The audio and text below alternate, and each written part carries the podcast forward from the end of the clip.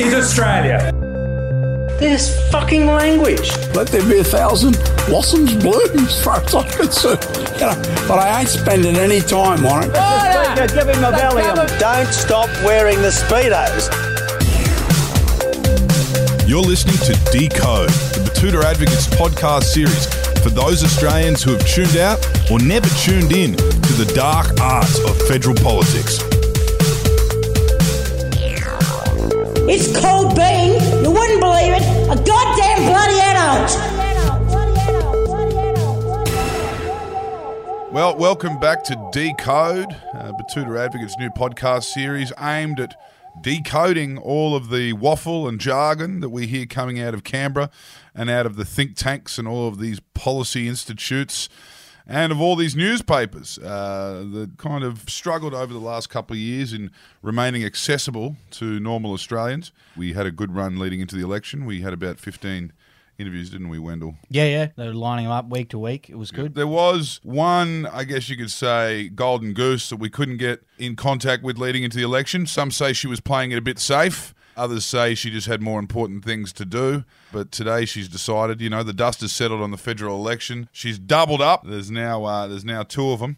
Jacqui Lambie, thank you for joining us, and Tammy Tyrrell, thank you for joining us as well. Are you guys still pissy because we wouldn't talk to you before the election? Honestly, you need to know the guy. Leave it up. You were prioritising Tasmanians over a small regional newspaper up here in central western Queensland. It's going to get no. It's going to get worse, mate. The prime minister's taking all my bloody advisors off me. I tell you, wait to see what's coming. we do want to talk about that, but before getting into it, this new political force coming out of Tasmania, the Lambie Network, Tammy Tyrrell's joined you in the Senate. And I just wanted to ask Tammy, from what I can gather, you don't seem to have attended a prestigious college at a sandstone university. You don't seem to have a dad or an uncle or a grandfather who was a premier of Tasmania or was in Canberra in federal politics before. And you didn't seem to climb the ranks at, you know, one of the major law firms in Sydney or Melbourne. So can you tell us how you got into politics, how you found your way in? Yeah, how did you get into politics without having all that on your resume? I met this batshit crazy girl about eight years ago, and it all went to hell. I didn't go to college. I went to the School of Hard Knocks at Alby High School. Mm-hmm. You know what? Grade seven through to year 10. Then I went to Don College, and apparently I was in the cool common room. You know how there's a cool part and there's a shit part? Mm-hmm. I thought I was in the shit part, but apparently not. Apparently not. But you know what? She was in the shit part because I was in the cool part and she wasn't. Oh, you were not. You were in the shit part. We went to the same college. I just never went. Well, actually, no, I was registered, but there's a difference actually attending. The attending bit was never good with me. Some might say having a career outside of politics, doing a few different things, having a little bit of a different um, path to Canberra than some of our more traditional politicians in the Liberal and the Labor Party is probably a good thing in a representative democracy. What what did drive you to politics? How did you how did you find your way in, other than bumping into the batshit crazy woman, your words, not mine, uh, sitting next to you? Oh, she'll be batshit crazy forever. Don't worry about that. Oh, look, pretty much everything I've done in this life has been with real people in real time, all the way from paddocks weeding weeds and digging carrots and spuds on a potato harvest or even manually. And then I worked in um, an education place where apprentices, trainees, dealing with kids, mums, dads, helping them get a better life. Local government, never working local government, it's crazy um, and employment services. So I've always dealt with on a very down to earth level. And she's danced on pool tables. I have danced on pool. No, Oh, that was rude. that was you. I've been panned a few times. I'm that girl that runs from the eight ball table and hides in the toilet. Okay. Yeah, well, um, you know, these are skills that we need in Canberra, and these are insights and perspectives that we need down there. You're right. People dancing on pool tables and bars, mate. I mean, Yeah, yeah. that's where your character grows. Yeah. Look, in all honesty, we're very down to earth. We're very grassroots, and that's what we're going to bring to Parliament House of us. Because if we're not saying what the people here in Tassie want, they're going to tell us. Like Uncle Dickie, he'll tell us. Mm. Your mum Susan, she'll definitely tell us. Like she's the one that keeps us in line. But everything I've done in real life brought me towards. Okay, if I want to make a difference, if I want to make a change and make sure that mums and dads and kids in the local community actually are heard, in their voice. She's pretty loud, but you know what? I'll be the backup singer and I'll make sure that we're twice as loud. It's a completely different path you're going in. As much as it's, uh, you know, you're two very similar kind of characters. And um, what I assume you guys have two very similar sets of beliefs coming from the similar part of the world. You've had to go down a very different path, Jacqui. The last time we met was on the lawns of Parliament House. Tony Abbott was still Prime Minister, your great mate. And we were having a little chit chat because it was the day of the first Liberal spill. We've had, I don't know how many leaders since then. And at that point, you were effectively, you, you were on your own. You're kind of making inroads towards what we have now, which is the Lambie Network. But you kind of entered the frame as a part of this super villainous kind of empire of Clive Palmer and, and his merry gang of conspiracists and all these other kind of, you know, lunatics. But it became very clear early on that you were the real deal. Um, the voters at least told you that several times. I want to know more about your, your journey, Jacqui. I mean, aside from being sacked by the High Court because you didn't know you were a POM, you've managed to level out because you came in in a very different circumstance to the woman sitting next to you you kind of came in in this uh, this big yellow wave. How have you been able to manage in that role and and to become Jacqui Lambie uh, as opposed to becoming a senator that um, you know came through with all this yellow? Um, I think um, you know, as I've been able to go along, I've just uh, worked it out to a certain degree. You know, if you don't start start with the right advisors to start with, that can land you into trouble. Um, so you've got to be really careful on the people who are around you, who you pick to work around you, make sure they're like-minded as well. Yeah, it was a bit of a shit losing my um, seat for 20 months. God love the Queen for that, and I'd love her and close to the Queen anymore. Yeah. yeah. So I'm a big one behind the Republic push, mate. That's what happens when you piss me off. it's not her fault your dad was Scottish. Yeah, he's Scottish. Yeah, Scottish. hello. Very Scottish, not UK. Very big difference there. Not a bomb, Scottish. Yeah, you're a British. British. That's right. So, um, yeah, at times it's been quite difficult. You know, I was very lucky during my two years off. I got to, to um, do a bit of TV, which really helped me out a bit, bit of celebrity stuff and all that, which Get me out of here. which uh, helped me get through and pay some bills over a couple of years and get re-elected again, um, which was really good. But um, other than that, yeah, it hasn't been all smooth sailing. We have a lot of killer veterans coming through the office. We're like a triage here still. Um, not much has really changed from day one, apart from I've become less of a wrecking ball. Yep. Oh, some days. Yeah, some days. I'm out of hide a little bit under the under the radar, mate. That's that's what I've been good at. So, um, yeah, so not much has happened. And you know, I come in single, and I'm still bloody single, mate. So I don't know about this whole political life, but honestly, I might as well just get used to being by myself. Well, there's, a, there's a man drought in Canberra. Everyone knows that. There's a man drought down there. Yeah, but we're not in Canberra, man. Like, hello. Oh, I don't think there's a man drought in Tassie. Plenty of good blokes down there. Uh, what was his name? Uh, the River Arms Hotel, Lighthouse Hotel. I'm not going to say anything about those Tasmanian people. that get into trouble. I love all of them. Yeah, This is wonderful. they're not bad. They're down on it. They're hotties. They're. Tammy, it is different for you, Senator Tammy Tyrrell. I should Yeah, clarify. don't call me that. Yeah, sorry. It is. It, it's it's different for you because you've got Jacqui alongside you. She's not above you, not below you, by the looks of things. But I don't know. She- People today. she's taken the knocks, and uh, and she can offer you some advice. I kind of want to talk, Jacqui. Do you remember a time when people were exploiting you? You know, you were new, you were green. There were people that were leading you in certain directions just because you hadn't learnt the ropes at that point. Yeah, I think so. And that's what bothers me about the Teals, about them not having enough advisors. Yep. You know, so it has been a really awful experience for me and the staff that have been in here, especially the last five years. So, I've been in for the last eight. So. you know, um, you know, and I mean, Tammy's been through everything that I've been Yeah. through. I may have had the title, but you know, she's she's been the one that's walked, walked beside me like the other staff, um, so they know the good, the bad, and how it all works. Um, so really, mate, she's she's got an easy run. Seriously, I mean, I've, I've, I've given her the easiest run. I mean, what more does she want from me? Trust me, she's a crash test dummy. so everything she's done, I've actually had experience along with her. And like, Clean up. Yeah, clean up. Clean up. Oh, Jacqui Lambie. Nice. But yeah, honest to God, she, she's actually a really cool chick to work with. And she's a cool chick for life. So even on our worst days, we always see the sunshine at the end of it. And so, you know what? There's always a glass of wine to be had or a bit of cheese. So we we shouldn't be keeping an eye out for a uh, Tyrrell network or a Tyrrell United Yeah, are party. Are you going to pull a No. Lambie on Lambie? I've, I've said she's stuck with me until she freaking decides not to be a politician, but then she'll still be stuck with me outside of. She's my sister from a different mister, Yep. which is a very tough thing to do. Yeah. Yeah, stuck. I did want to ask about when you first got to Canberra, and this leads into advice for Tammy. What were some of the biggest things that kind of shocked you about the people getting around and the way everything worked? Like, what was it that you got there and you're just like, fuck, these guys are ruthless, or this is this is kind of what happens, or obviously the fast paced nature of everything. But what were the, some of the biggest shocks? These people are wildly underwhelming, and these people are detached from reality, and these people are living, breathing morons. And We- these people don't know how to have a conversation with an ordinary person. any feelings like that? Yeah, I, I think for me it wasn't. I seen it in the armed forces. You see the the split between the actual diggers and the officers. So it was very similar. You know, they walk around with their head up their ass, and I'll be honest with you, that's why they're in such a disarray. The military um, is the leadership that they've got in there. So when you it's see the bad leadership that's going on in there, you see the shit of leadership going on in Parliament. Mm. I think what blew me away more than anything was, mate, how fucking hard is it to come to a conclusion and put it into action? I have never seen. If you ran a business like that, you would be bloody bankrupt. Yep. This is the problem, and it drives me nuts.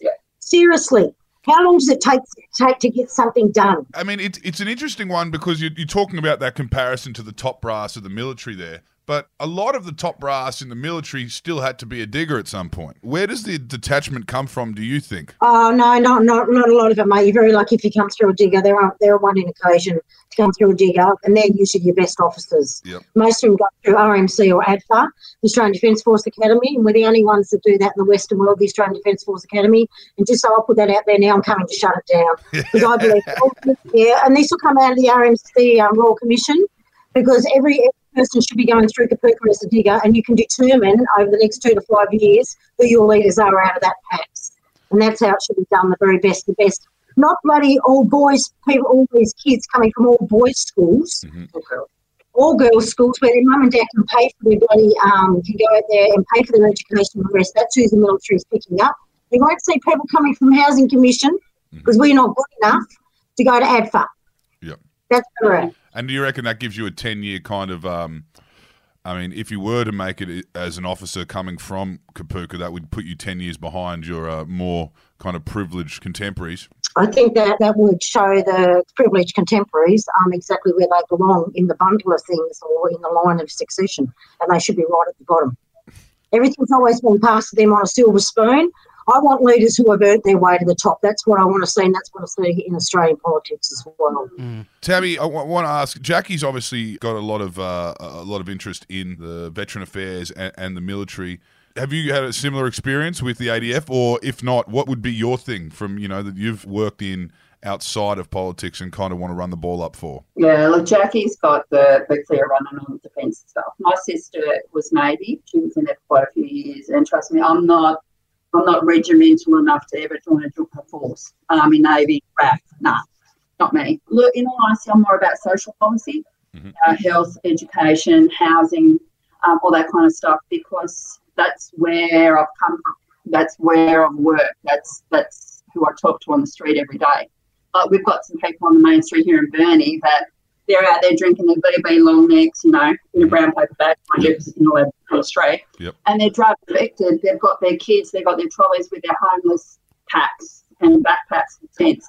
That's what I would like to try and address more into the future. And I know that there's some good policy out there about to kick into gear, but I'm there to shake it up and make sure that it is good and that there's no unintended consequences. We talk about uh, solutions, Jacqui. You're talking come come to a solution and and act on it. You seem to have some ideas for the Defence Force, which is abolish the academy, which creates all of these silver spoon toffs that are running the thing into the ground. Tammy, what do you think in, in terms of social policy? What's something that you can identify right in front of you now that, if was brought into action tomorrow, would vastly change the lives of the people out in the street in Burnie? Mm. Housing's a big one, and that's across the country. I think um, I've heard that other states and territories are having the same problem. But we've got like four and a half thousand that are homeless at the moment, living in cars and living under highways, overpasses. And to me, if you've got a house, you've got somewhere to build your family, you've got somewhere you can have a job, where you can get educated, where you can move forward, and you know, build your own little world. Um, if you've got nowhere to call home, you've got nothing. I think I think what really annoys me more than anything, guys, about that is you can have detention centres set up and you can have quarantine set up in a matter of And months, but we can't seem to be able to set that sort of quality housing, even if it's only short term for emergency, um, in those same packs. And you know, if there is quarantine that's now been shut down, why aren't we using that? Why were we able to? You know, put people in during the winter that were homeless into motels and hotels and be able to book those hotels out you know, why can't we do that again if there's other if there are other areas in Australia which their hotel occupancy is not going up? We're not looking at the right solutions. And I think they're sitting there right in front of us. But there's even like um, situations here in Tassie where we've got like um, the fruit pickers, backpackers. They've got like um, little like caravan parks, but they're dongas. And they're really cool. They've got like communal kitchens, social areas where there's couches and stuff. They've got their own little piece of turf and they're looked after really, really well. Uh, why can't we do something like that? The thing that strikes me about that sort of stuff is there doesn't seem to be a huge political will from the major parties to do stuff about that. Jacqui, you have spent the last few years down there in Canberra going at stuff and going at stuff. What are some of the methods that you'd look to use or, or ways to just continue to push on these issues and just keep going and keep going and keep going? And how do you do that? How do you just go, we're sticking on this and we're just going to keep going and going? I think if there's one thing that we're very good at, because we're so limited with staffing and, and we're so small, is we're really good at selling. We're hmm. really good at we're a bit like you guys. That social media means everything to me because we don't take those big political donations from unions or corporates. We take them from everyday people. And I think the most that we've ever got is a check for three grand, and that was a one-off. Most of them are just on average 27 bucks. bucks or Yeah. something. Yep. You've got nearly three quarters of a million people across your social media. That is what you use. Um, and being basically smashing them. You've got to smash them to make any to smash common sense into them. Mm. And as draining and psychologically draining as that is, and at times it can be, um, if you smack them down enough, what you will notice about these politicians, they, they one of their biggest weaknesses is their resilience. They don't have a lot of it. So they'll only take, take so much for smack down. Once you've smacked them a couple of times down, they keep going down. They start to shake then and they go, We really this is not working. Resisting the smackdown looks too much like hard work after a little while. Yeah. Yeah, I love it, mate. There's nothing better than coming out and putting all that work in and saying, I told you you'd lose. You should have just folded three weeks ago, you bastards. It's political So, wrestling, isn't it? Yeah, it is political wrestling, and uh, unfortunately, um, the white flags just I don't have one of those in my corner, so I ain't putting it up. Well, you've survived, Jacqui, too. You've survived a lot of governments. In fact, a lot of people that thought they'd be there forever. I mean, the former Prime Minister Scott Morrison thought he was eventually going to, you know, become the president of Australia and just stay there forever. He was born for that position. Can you tell us now, because you have survived so many people and uh, you don't have to worry about working with a lot of them anymore, can you give us some examples of uh, certain uh, politicians that you may have just played into your hands? Um, well, I think after having that, getting that Royal Commission for Veterans Affairs, you know, I think that just goes to show if you can get public perception with you behind you, um, and it is a great cause, that they'll feel that pressure and they will fold. I do say maybe spend less time praying to God and actually getting out there and getting the job on and, and stop worrying about the whole faith thing and actually stop relying on that. And because the only person that's going to make it happen and for you to achieve anything is yourself. Go out there and get it. The Liberal Party got absolutely flogged the last election. Labor didn't win by much, but they won, and the Liberals bled out in places. Uh, in the end, it wasn't just Labor taking it from the Liberals; it was uh, it was the Greens and the Teals. You've got a very different landscape now. You mentioned just before too that the, the Teals do worry you because they're a bit green and not politically green. They're a bit fresh, and they don't have much support. And and I would also say this is a lot of the new independents that have come through have come from very high powered corporate positions where they're used to being able to tell someone to put their stuff in a box and get out. They're not familiar with negotiating. They're not familiar with compromise and they're not familiar with basically working with people.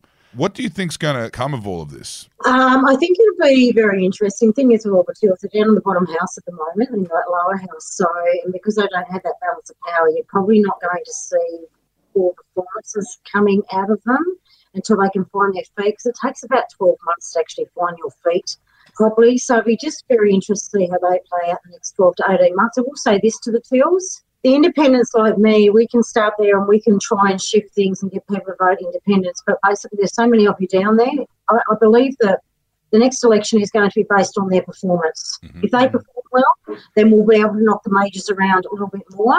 And, and be able to take more seats and put more independence in there. But they, I, I'm not being mean to them at all, but the, their performance radar is looking right on them. Mm-hmm. And if they're not, they're not going to pick up their game and show that independents can do this and do it well, then it's going to make it really difficult to win more seats for going to make those people. break Yeah, make it or break it. So I guess because we're not Tours and Jacqui Lambie, that stands on its own name, is slightly a little bit different. And we will keep belting it out there and making sure that we're getting runs on the boards. But they're going to have to do the same thing. And unfortunately, when you don't have a lot of stuff, that's going to make their jobs even more difficult.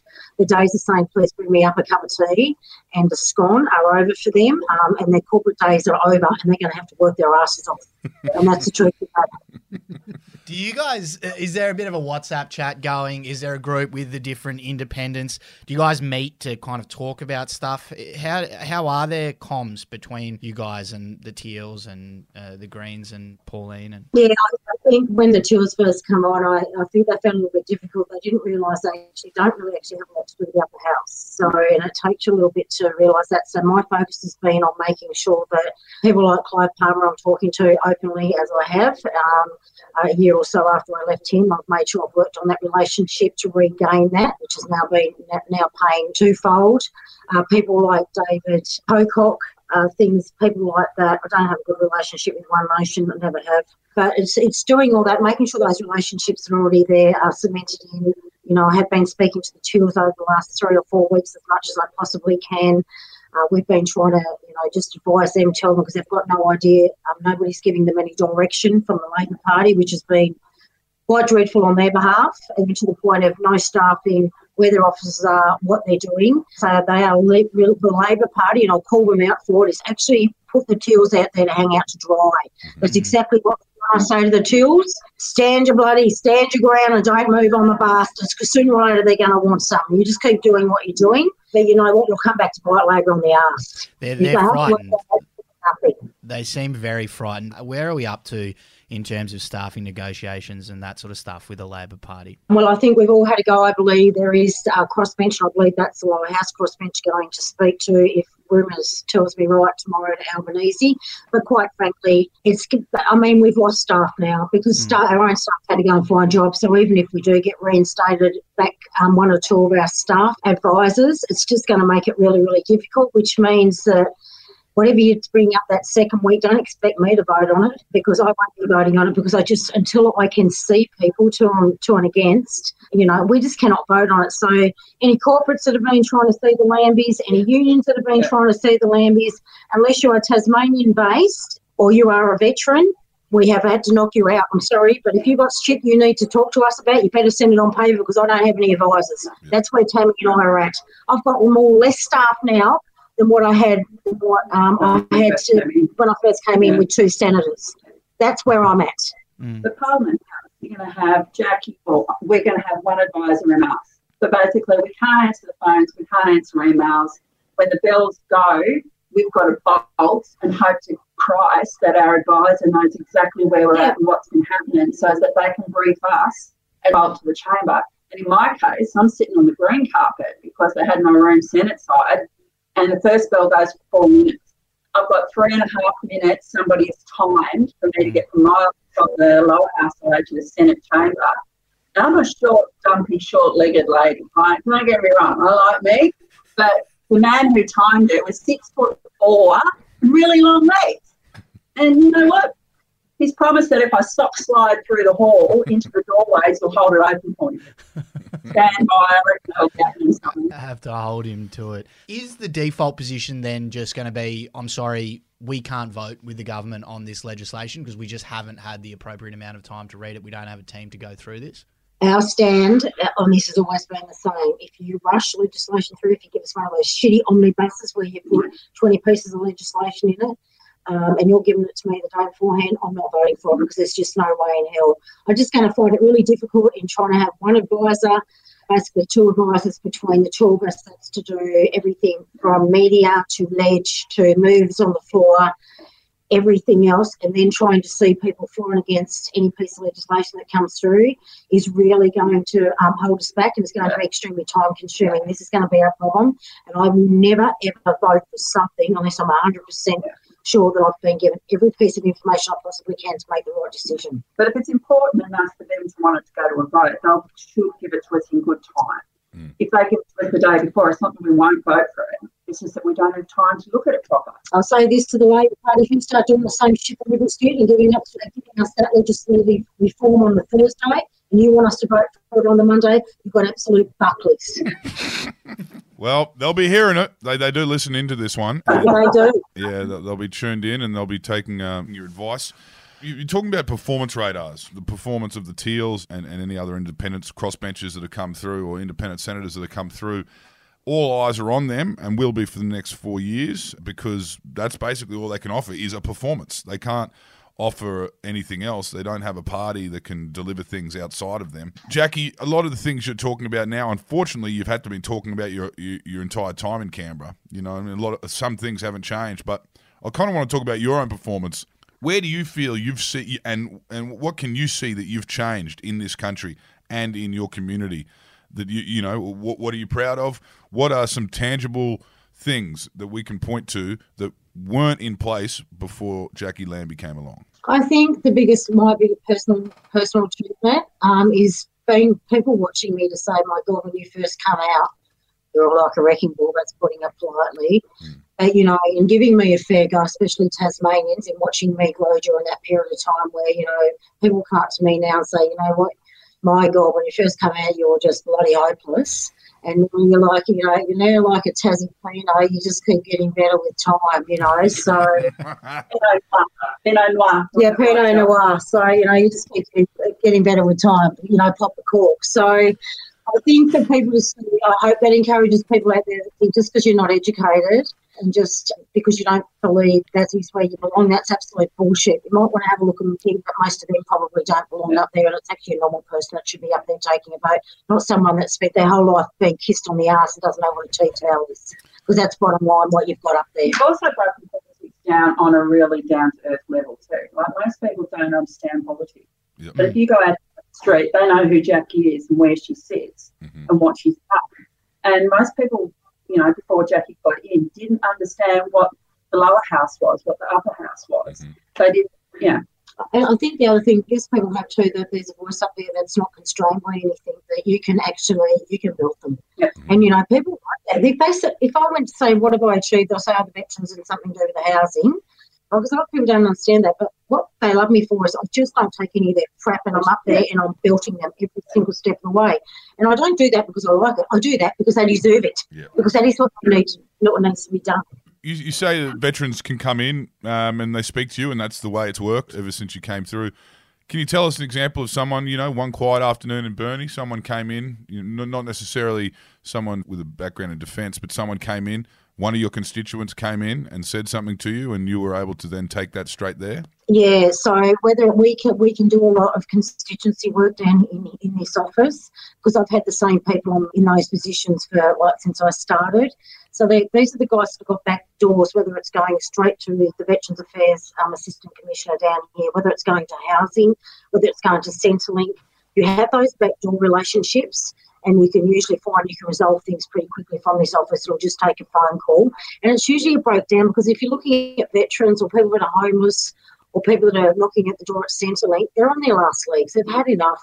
There's no trust. They're angry at life, all that sort of thing. They're hurting and, and all the rest. And sometimes they can't get that through to those people in those departments. Whereas, you know, I guess because of all the life experiences that we have in this office, we can go, mate, I know what you're talking about and this is what's happened. So there's usually a piece of the puzzle that's been missing. We can put that back in and fix it. So we are pretty known for that around Tasmania, especially with constituency work.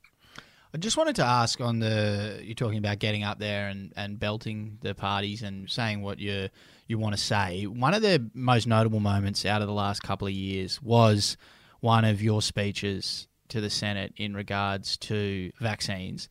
That was a moment that kind of really catalyzed a lot of public sentiment. A lot of people around the country were, you know, sharing the shit out of it. what was the blowback from all of that? There was a lot of positives, but in terms of what came after that, Yeah. there's um, one group in our community who are quite full on and vocal in their opinions, and that is anti-vaxxers. What what happened for the I mean, maybe it's still happening, but what was the blowback from that speech? Did you get accused of being in uh, in cahoots with Bill Gates or anything like that? Uh, um, no, I, I do. I do love that the anti-vaxxers. When it comes to anti-vaxxers, it's okay not to be vaccinated. But we, when when we, we want to have our right now, say apparently that's not allowed. But it's all about freedoms. That makes me laugh my ass off. Just quite. You know, Don't judge me for being vaccinated. Yeah, fucking critical from them. That is my choice, don't you go out there belting me for it. I don't go there belting you. All I did was tell you to grow up and be an adult. No, so I think for me, yeah, it was really, um, it was a bit argy bargy out there on the, uh, out there on the ground after that. Thousands of emails coming through. Thousands of emails where my poor staff, um, this is how cowardly they are, you people out there. If you want to be a, a keyboard warrior, be my guest, but go and send your shit elsewhere because, quite frankly, abusing my staff is disgusting. It just goes to show Death life, threats lifelines. physical bodily harm. Yeah, all that stuff. Fun run. We were doing a fun run Yeah. Launceston, and um, this group started hurling abuse at us as we were dressed all in pink for a cancer fun run. And it's like, what that got language and physical threats at a fun run. At a fun You know, run for At a fun yeah. I mean, it's it, and it, and the thing was, a lot of people were avoiding that conversation because they didn't want to deal with these tough conversations to have. And it seems sounds like it felt like you were the first one um, to kind of epitomise how a lot more people were feeling about this. You know, there there is your rights and your freedoms, and but at that point, everyone was just sick of it, sick of the whinging, and sick of the uh, abuse. So you know, Jacqui, you had to carry that. Now you have Tammy to share the load. She can Yeah, I'll be a goddamn bloody adult as well. Is that what we're going to say? Yeah, you can you can jump on a grenade uh, here and there too, Tammy. But Jacqui, another thing that I noticed after the election, of all the different analysis and all of the feedback and all the chit chat, the front page of the Koori Mail, based in Lismore, Australia's number one Aboriginal-owned newspaper, had you listed.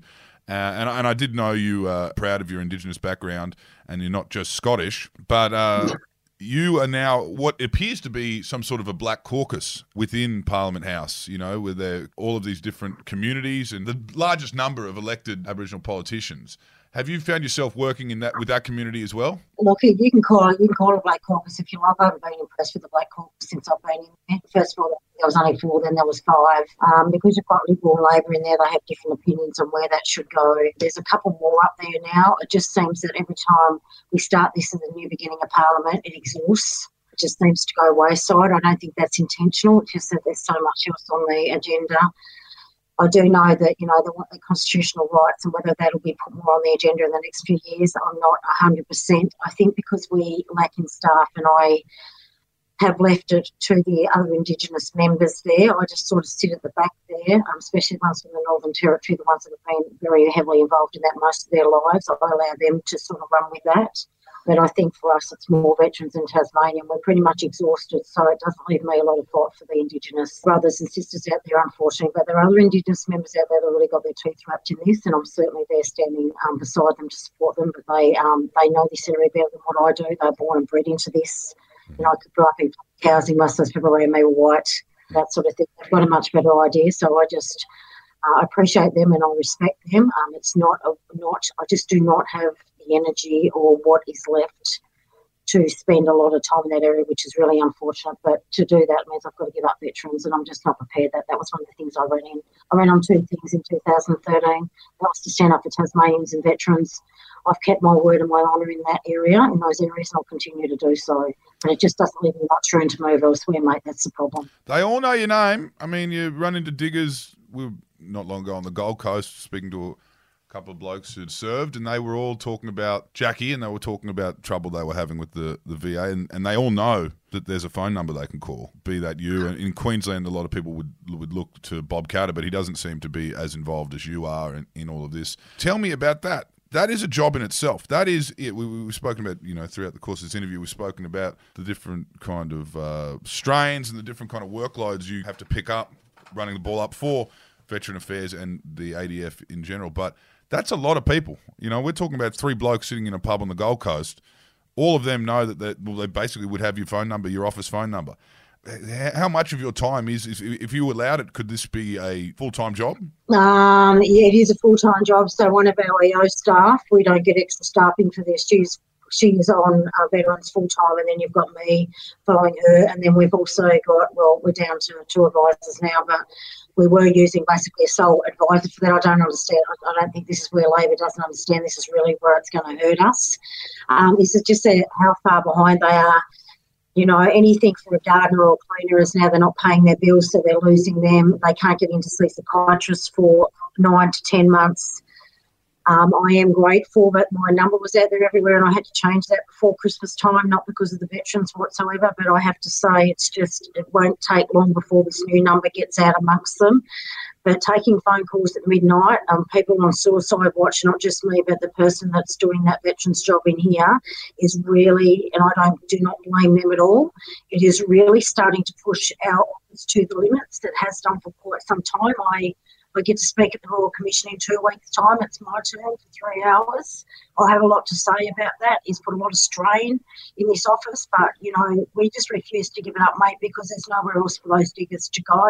I've been really lucky. I don't think anybody that's ever rang, we've had over 1,200 in three years, and they're the worst of the worst. Come to this office, we haven't lost one yet, thank goodness. But I can tell you, it's nothing for me to spend weekends talking to people talking them around, see if I can get them help straight away. And the same with the other EO staff member that's in here doing the same thing. It's actually overkill for us in here. But, you know, until the majors realise just how much work, I'm sure they will in the next few weeks, that this office does with those veterans, they may want to look at actually helping us triage in this office because basically they come here now because they can't get through to Veterans Affairs and that is not getting any better. Even though the Royal Commission is running, it seems to me Defence and Veterans, Affairs have got even worse. Their behaviour is disgraceful. Why is this so difficult? That's, that's what I want to ask. You're on the ground. You, you're, you're dealing with this. Why is this so difficult? We have a government at any given time, as long as anyone can remember, probably went a bit shy back in the day. But since Howard and since the bringing them home with the with the Vietnam veterans, this has been front and center of our national identity. We've got Remembrance Days, we've got Anzac Day, we've got this. Every politician loves getting photographed, putting a wreath down. They love talking about our poor veterans when they want to talk about something that isn't refugees. You know, we're talking about providing resources for refugees or homeless. They'll say, "What about our veterans first? Where's the inaction, and how how is this not the easiest thing for them to work on? Because it, it's it's so much part of their brand and their and our national identity. Well, it's not that difficult. It's only them that's made it difficult. Mm-hmm. So that's the first thing. Uh, the second thing is, I think that when you have a revolving door of ministers go through it's been seven or eight over 11 or 12 years, and you've got secretaries that are running it. I just don't know if people don't understand this, but you need to know, you know why the lower house ministers don't come up to us in estimates because that's both the major parties, so we don't have to question them. We have to question their secretaries, and so we can't whack them around as much. Which I'm going to put up a motion to try and change that because I do not believe the secretaries should be the ones answering the questions. It should be the ministers. If you want a ministry, then you had better know your ministry inside of it, inside out, and you better come and ask, answer those goddamn questions at estimates, and that's what needs to be done. So um, there's a lot that needs to be done when people are not doing the job up there. If your secretary is not doing a job and your other commissioners, why are they still sitting there? Why haven't you sacked them? Mm-hmm. You know, why haven't you sacked them? Yep. Well, so, sack them all, I say, Jacqui. We should sack I them all. agree with you, mate. Not them all. Not them all. Not them all. Mate, I'm looking for a senator to run next time in Queensland, darling. Think about it. Think about it. all right. You got a big fight on your hands, and there are plenty of bastards to go and keep on us. You got to go and get into them. So we will wrap it up there. Just one super quick last question. Actually, uh, big issue. Not a lot of action on it. Tasmania AFL team. What's happening? Oh, mate. Okay. I'm going to say this twice because it's, it's sort of up. It's 50 against 54. Uh, one, Tasmania can't afford it. Secondly, we can't even keep a team in the VFL. Yeah, the Victorian Football League state level, and I just wonder how the hell are we going to do that at the next level up if we haven't even cut and keep the Devils in comp anymore. Um, over 19, over 19. So yeah. it is it is a lot. To, I will say this, and I want to make sure this is really clear. the um, AFL Academy down here for our kids, they do a great job. Oh, amazing. They amazing. do a really great job trying to get them into the AFL draft. So maybe they could just, if they can't afford the AFL team, if they can maybe just put a little bit more money behind that AFL drafting down here for our kids. So, we um, infiltrate everywhere. Yeah, I think that that would help, but it's getting our kids in that love the game so much, and they, they are a little disadvantaged if they can't come through that VFL and stuff like that. Well, as ever, a controversial opinion. Jacqui Lambie betraying the entire island of uh, Tasmania by saying we don't need an AFL team. But uh, thank you for thank you for the honest and raw interview, uh, Senator Jacqui Lambie, Senator Tammy Tyrrell. We look forward to seeing much more of you over the next parliamentary term. Yeah, we'll keep it classy, won't we? well, maybe not. We'll talk about we'll talk about you guys coming over the network shortly. See Yeah. you next. See you down there. Keep them honest. See ya. Thanks, guys.